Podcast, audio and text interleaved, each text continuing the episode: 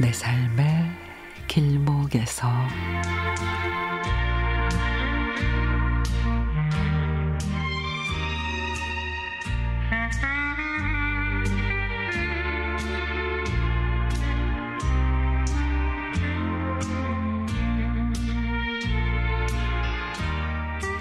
무슨 바람이 불었을까요?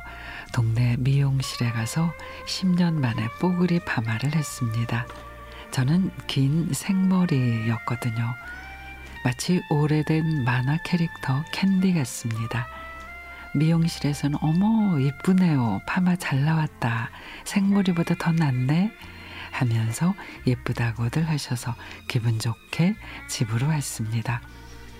현관문을 열고 들어서는데 엄마야 어디 갔다 오는 거야 하면서 아들이 얼굴을 쏙 내밀더니 제 헤어스타일을 보고는 박장대소를 합니다. 엄마 머리가 왜 그래 왜 그런 뽀글이 파마를 했어 하면서 웃고 난리입니다. 왜 미용실에서는 다들 예쁘다 그랬는데 엄마도 하고 나니까 생머리보다 나은 것 같은데 많이 이상하네. 어, 나이가 더 들어 보이잖아요. 그리고 엄마 수치 많아서 그런지 완전히 폭탄 맞은 것 같아. 아빠가 봐도 이상하다고 그럴 것 같은데 아들의 반응에 슬슬 후회가 밀려옵니다.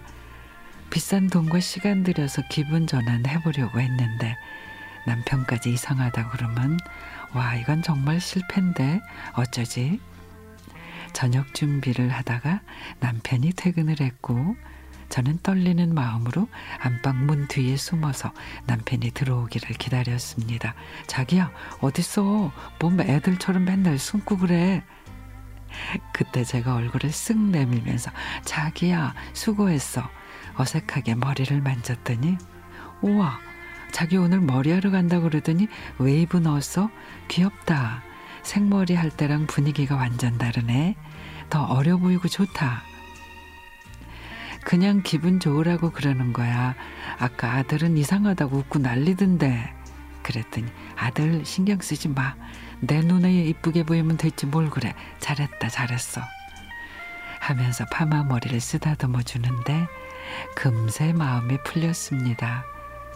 10년 만에 바꾼 헤어스타일도 성공이고 새롭게 시작하는 일도 잘 됐으면 좋겠습니다.